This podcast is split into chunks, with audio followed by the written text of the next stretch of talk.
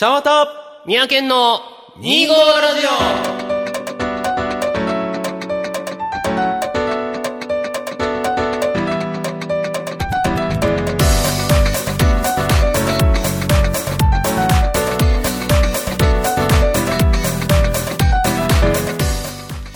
皆さんこんにちは三宅県です。始まりました2号ラジオ。この番組は2月25日生まれちゃんわたと12月25日生まれ宮健という25日生まれの2人が25歳の時に始めたおしゃべりネットラジオでございますが、えー今回はですね、えー前回番組の終わりにもちらっと言ったかもしれませんが、ソロ回答になってしまいましてね、えーちゃんわたさんファンの方々には申し訳ないんですけれども、えー今回は宮健一人でお送りさせていただきます。はい。ちょっと秋はね、えー忙しい時期が重なりまして、宮健ちゃんわたのスケジュールが合わなかったんでございますが、そんな秋も深まる昨今、急に寒くなりましたね。えー夏から一気に冬になったような装いでございますが、えー私、生粋の寒がり、そして末端冷え性でございまして、手足がキンキンに冷たくなってね、体温も下がってしまいまして、もう、10月の末あたりから毛布を出してね、えヒートテックも着込み、上着も着込み、そろそろね、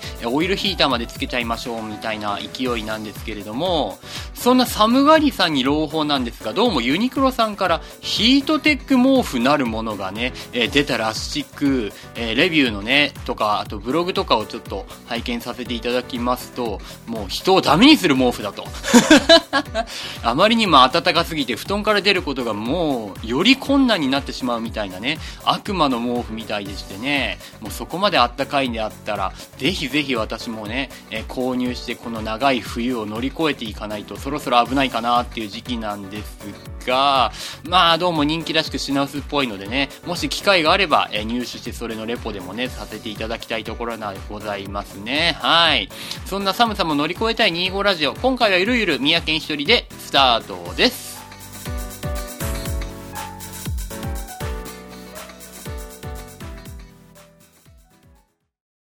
改めまして、こんにちは、みやけんです。えーオープニングで言い忘れてしまいましたが、今回の25ラジオは第23回でございますね。はい。大事なところね、言い忘れちゃって、また、ちゃんわたさんに怒られてしまうみたいな、えー危険性があるんですが、えー25ラジオですね、ちょっと最近はね、まあ重たいというかね、すごいこう、なんだろう、生きる上に重要と言いますか、えーなかなか結論が出ないようなね、テーマで、議論を続けることが多かったので、まあ今回宮県一人ですのでね、ちょっと軽めのテーマで、えー、ゆるゆると話していこうかなと思っております。えーオープニングでも話しましたが、最近富に寒くなってまいりましてね、となるとやっぱりこの時期気になるのはインフルエンザ。でございますね。えー今年はどうもインフルエンザの流行をしだしっていいんですか？流行り出すのがどうも早いらしく、しかも同じ時期で従,、えー従来の年に比べると、その、なんだろう、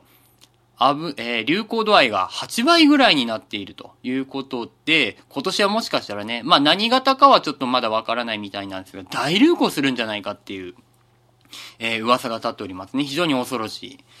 えー大人になってからのインフルエンザ、まあ私もうすぐ、えー、みそじに足を突っ込むところなんですけれども、25ぐらいの時にインフルエンザにかかってしまいましてね、この辺の病気ってね、あの大人になってからかかった方がしんどいっていう病気が多いですよね。まあ、インフルエンザもその例に漏れないんですが、まあ、年齢関係なくインフルエンザはしんどいですけれどもね。まあ、しかもちょうど転職時期に重なってね、保険の云々がちょっとめんどくさいことになっております、おる時期にね、よりによってこの時期にかかるかいと、まあ、漁師にも突っ込まれたところなんですが、えー皆さんインフルエンザ予防接種しましたか？私はね、今年はちゃんと、えー先週ぐらいにインフルエンザの予防接種をね、えー打っていただきましてね。まあ、痛かったね。まあ、ただ、数年前に比べると痛みはそんなでもなかったかな。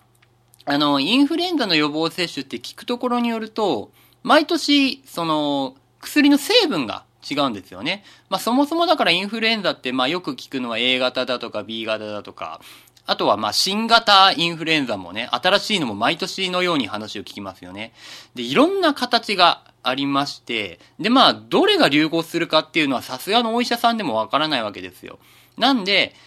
まあ、噛み砕いて言うと、まあ、A、B、新型とか、あと C 型とかいろんな成分を、こう、薬の中に入れて、で、一番入りそうなやつをちょっと多めにしとくとか、まあどうなんだろう、多めにしとくのか、それとも、そもそも入れる分量というか、種類が違うのかわからないんですけれども、変えてるんですって。だから、その、薬の成分が毎年違うから、それによって刺して薬を入れた時の予防接種の痛みが違うらしいと。それが原因らしいですね。3、4年前だったかなぁ死ぬほど痛い時期もありましてね、あれは大変だったわ。怖いですね。まあそうでもね、しないと。インフルエンザをね、こう、まああれってかからないようにするんじゃなくて、かかった時に重くならない、症状が重くならないようにするためにインフルエンザを打つんだそうで。まあなんで打ってもかかる時はかかっちゃうんですけどね。まあそれでも、症状がね、ちょっと軽く抑えられるんであれば、まあ十分に打つ価値は、ていうか打たないといけないぐらいのものですからね、インフルエンザは最悪死に至るぐらいの重たい病気ですからね。まあ、そんなコーナーでインフルエンザっていうのは予防接種をたとえ打ったとしても100%安心はできない、えー、かかるかもしれないっていう恐ろしい病気なんですけれどもね。まあインフルエンザっていうのは、あれか、飛沫感染と接触感染。まあいわゆる、まあ例えばインフルエンザにかかってしまった人が、くしゃみだったり咳だったりをすると、まあ唾液であったり、その、その口からね、インフルエンザウイルスがこう、飛散するわけですよね。まあ、そ、それで空気中にインフルエンザウイルスが飛散してしまうので、それを周りの人が吸い込んでしまうと、その、吸い込んじゃった人にインフルエンザが移ってしまう可能性があると。まあ、あとは、こう、咳とかくしゃみをした時に、こう、うっかり素手でね、押さえてしまって、で、その、唾液とかがね、ついちゃった、ウイルスがついちゃった手で、そのまま、例えば電車のつり革であったりとか、トイレのドアとかを持ってしまうって、で、それをさらにまた別の人が触れてしまうと、えー、そこからね、その手を例えば口とか鼻に触れちゃうと、そこからまたインフルエンザが、えー、移ってしまうということなんですよね。まあだから言ってしまうと結構日常生活の中で移っちゃうことって多いですよね。そう言うと生活の中でね、もう十分あり得るぐらい。まあそれが恐ろしさでもあるんですけれどもね。まあなんでインフルエンザかなとか、インフルエンザにかかるのが嫌だよとかいう人はもう絶対マスク。まあこれはね、まあほぼほぼ冬は必需品でしょうね。特に電車通勤なんてする人なんてね、もうものすごい人にぎゅうぎゅう詰めのあの狭い空間にいるわけですから、そこでね、まあ映る、映りたくないのであれば、ちゃんとマスクをして、えー、なんか前あの、花粉症の時にちょっとマスクの正しい付け方みたいなのをちらっと話してるような気がするんですが、まあ、最近のマスクっておおよそあの、上のところに針金ついてますよね。押さえるやつとか。あれをしっかり折って、まあ、まずつけます。で、その、上と下の端をちゃんと伸ばして、下は顎の、え、下の部分はちゃんと顎のところまで。で、針金でちゃんと鼻の上の部分をしっかり固定してと。体、顔、体じゃない。体全体にマスクってなんだよ。顔全体をね、しっかりと覆うようにしないといけませんね。まあ、だからメガネかけてる人なんかはマスクをしててメガネが曇るようではちゃんとそれは、えー、意味がないと。ちゃんとつけれてないということなんですよね。そこから空気が出入りしてるわけですから。なんで、まあ、メガネしてる人とかはね、わかりやすいかもしれませんね。だからちゃんと、こう、マスクから空気が漏れたりしないようにしないと意味がないと。いうことですね。皆さんちゃんとしっかりとね、したマスクの付け方をね、えー、してね、手洗いうがいもしっかりやって、まあ、おおよその病気は手洗いうがいで予防できるという話ですから、まあ、忘れずに石鹸でね、えちゃんと手を洗って、しっかりとガラガラガラとうがいをして、インフルエンザを予防していきましょう。かかっちゃったらかかっちゃったで仕方ないんでね、もうその時はゆっくり休みましょう。何もできないですから、マジでインフルエンザかかると。死ぬほど体だるくて、もう熱も出てぼ、頭ぼーっとするし、体も動かせないしで、もう本当にこの世の終わりかと思うぐらいですからね。あれはきつかった。もう二度とかかりたくないですね。まあ、かかりたい人なんておらんと思いますけれども。ところで、そういえばインフルエンザで予防接種と言いますと、今どうなんだろうね。小学校とか中学校で、まあインフルエンザはやってるんでしょうけど、なんかいろんな病気で予防接種みたいなしましたよね。僕が小学校低学年1、2年生の時かの頃は、あの、ツベルクリン注射っていうのをやりました。あれ血覚かなんかだったかなあの予防接種をしてたんですよね。あれ今やってないらしいですね。今結核菌っていうのがもうほぼないんで、やる必要がなくなってやらなくなったっていうことなんですけれども、まあそう考えると、僕らは いや別に損とか得とかじゃないんですけど、今の子供たちよりも1、2発多く注射を打たれてるというわけですよね。注射ってなぁ考えてみれば、針を人体に刺すっていう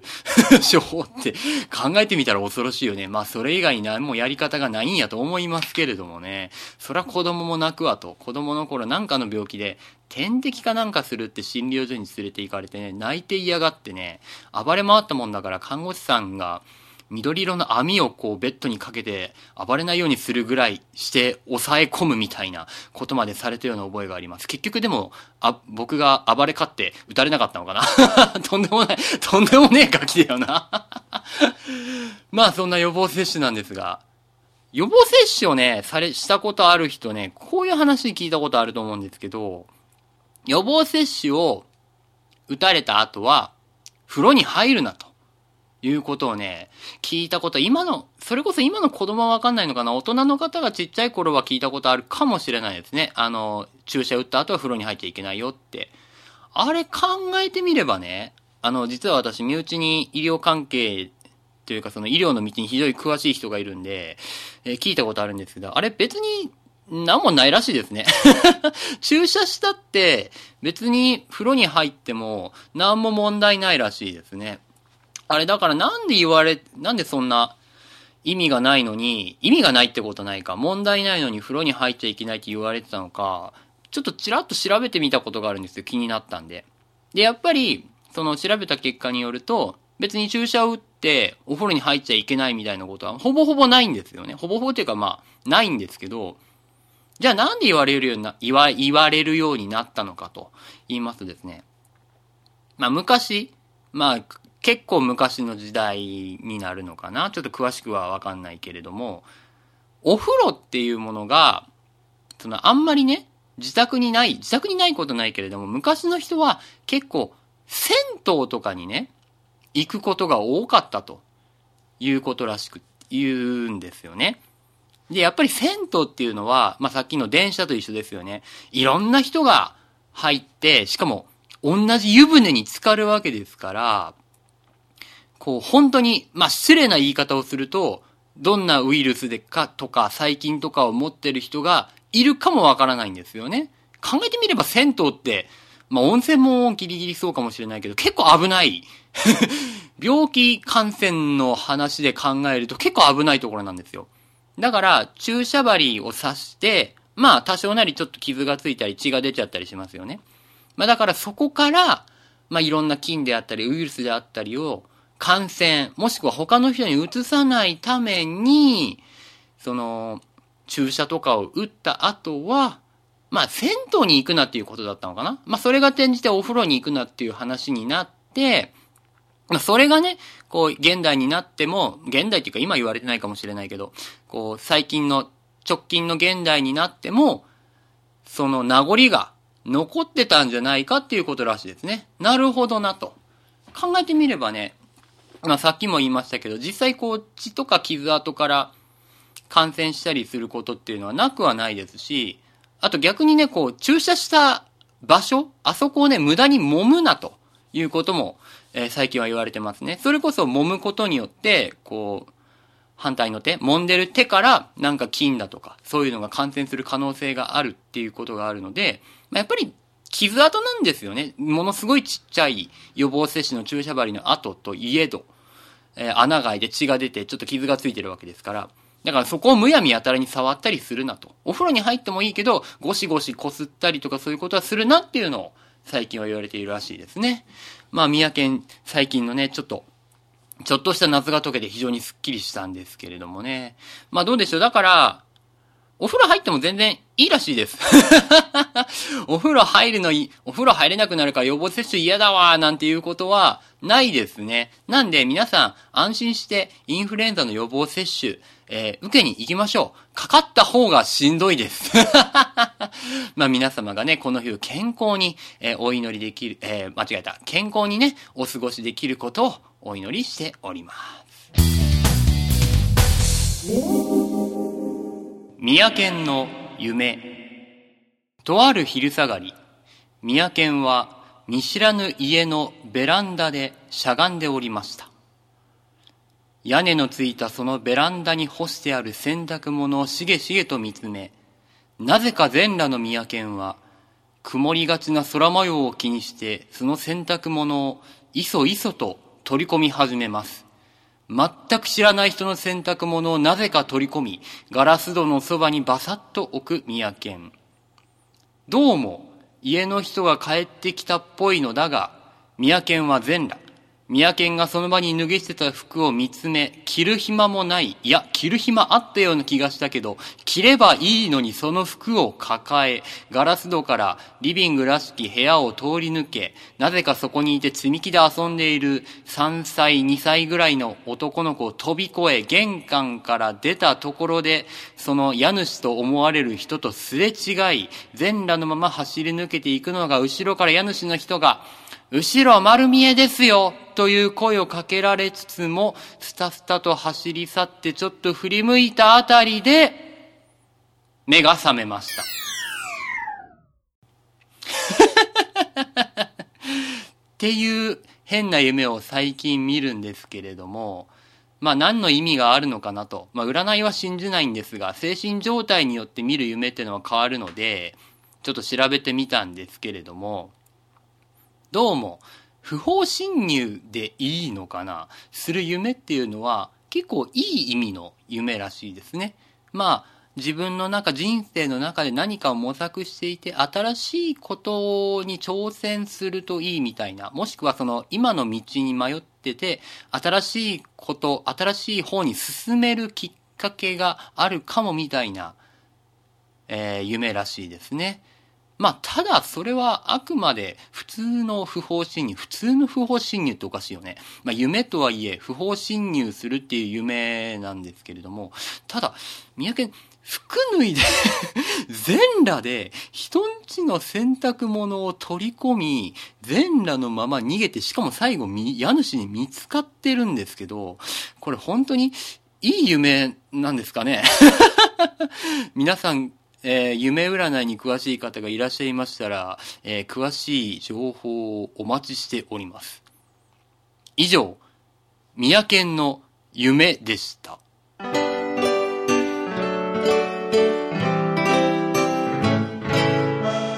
お別れのお時間です。この番組では皆様からのメールを募集しております。ご意見、ご感想、ネタ提供など何でも結構ですので、皆様どしどしお送りください。メールアドレスは、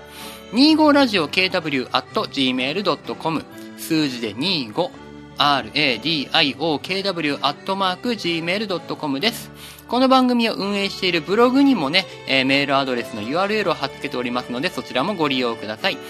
また、えー、ブログのね、記事にコメントをしていただいても結構でございます。そちらにコメントをしていただければ、宮県ちゃんわたともどもちゃんと読んで、えー、番組内で読ませていただきますので、どうぞよろしくお願いいたします。また、えー、宮県ちゃんわたともに個人ツイッターアカウントを運営しております。えー、そちらの方もぜひ合わせてフォローしていただいたらと思います。この25ラジオのね、感想なんかをつぶやかれる際は、えー、シャープ25ラジオ、いわゆるハッシュタグってやつですね。シャープ25ラジオ、このラジオはカタカナで、えー、カタカナにしていただけると幸いでございます。皆様からのご意見、ご感想をお待ちしております。ということでね、後半ちょっと危うかったですが、まあ、いつは、いつも茶和田さんがやってるところなんでね、ちゃんと言えたかな。はい、というわけでね、23回、久しぶりの宮県ソロでございました。まあちょっといろいろね、最近パーソナリティとして悩むところ、まあ、ラジオして、する人間であるというところで悩むところがありまして、こういろいろ考えながら模索しながら、えー、番組撮らせていただいたんですけれどもね。まあ、悪く言えば当たり障りのない内容になってしまったたかな。まあ、さすがにちょっとね、フリーだけだとあれなので、まあ、実験的に、こう、ちょっと自分で考えて思いついたコーナーをやらせていただいたんですけれどもね。はい。まあ、あれが皆様にどう思われたのか非常に気になるところではありますがね。まあ、その、ちょっとここ最近ね、少ない収録、少ないっていうか、収録、ここ最近のたびにですね、番組を撮るたびに、まあ、2、3回続けてね、ちゃんわたさんを怒らせてしまったりというか、機嫌を損ねるような発言をちょっと重ねてしまっており、重ねてしまっておりましてね。まあ、それはちょっと人として欠陥があるし、ラジオやる人間としては本当にどうなんだということを本当に悩んでおりましてね、こう、いろいろ今後どうやっていったらいいのか、自分はどうするべきなのか、どういうポジションでラジオを、どんな番組を作ればいいのかっていうのを悩みながら、えー、申し訳ない、えー、やらせていただきました。ある種実験的ではあるかもしれませんね。えー、その点本当当にご容赦いただけたらと思います。申し訳ない。まあ、そんな状態だから、全裸で人んちの洗濯物を 勝手にしまうような夢を見てしまうのかもしれませんね。こう、なんか抜けるところがあればいいんですけれどもね。というわけで、えー、次回はですね、11, 11月、11月25日に第24回が配信される予定です。えー、次回はですね、ちゃんわたさんのソロ会の予定になっております。えー、全国1億5000万のちゃんわたファンの方々噛んだ。全、全国1億5000万人のちゃんわたさんファンの方々、こうご期待でございます。11月25日、ちゃんわたソロの24回が配信されますので、お楽しみに。はい、というわけで締めていきましょう。ここまでのお相手は、みやけんでした。次回もまた聞いてくださいね。それでは、さようなら。